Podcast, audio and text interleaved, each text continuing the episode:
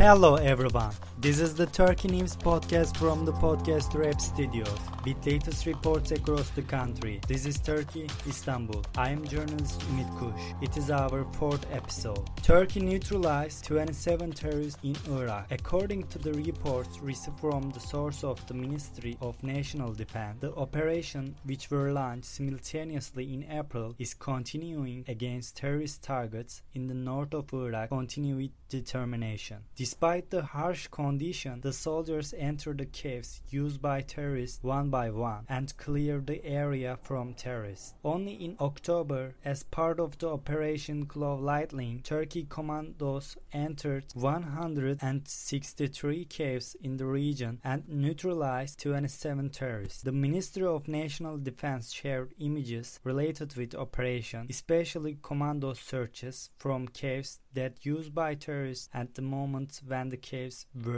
destroyed. According to the image, after the security measures were taken, the commandos entered the caves through very narrow tunnels, checked and cleaned the rooms there. Turkey Parliament is working on marriage license. The Parliamentary Violence Against Women Research Commission has reached the reporting stage. In the meetings, the members of the commission brought the idea of marriage license to the agenda. According to these, marriage candidates must prove that they are suitable for marriage by getting a psychological report before the marriage. It is expected that the concept of marriage license will be included in the report of the commission. Chairman of commission, also AK Party Malatya Deputy Öznur Çalık, stated that Couples who are candidates for marriage must go through pre-training and informing and drew attention to the fact that they should enter the marriage with a license to be obtained after this training. Options such as the establishment of the Ministry of Combating Violence Against Women, the establishment of specialized courts, and the extension of the period of stay in shelters were also discussed at the commission meetings.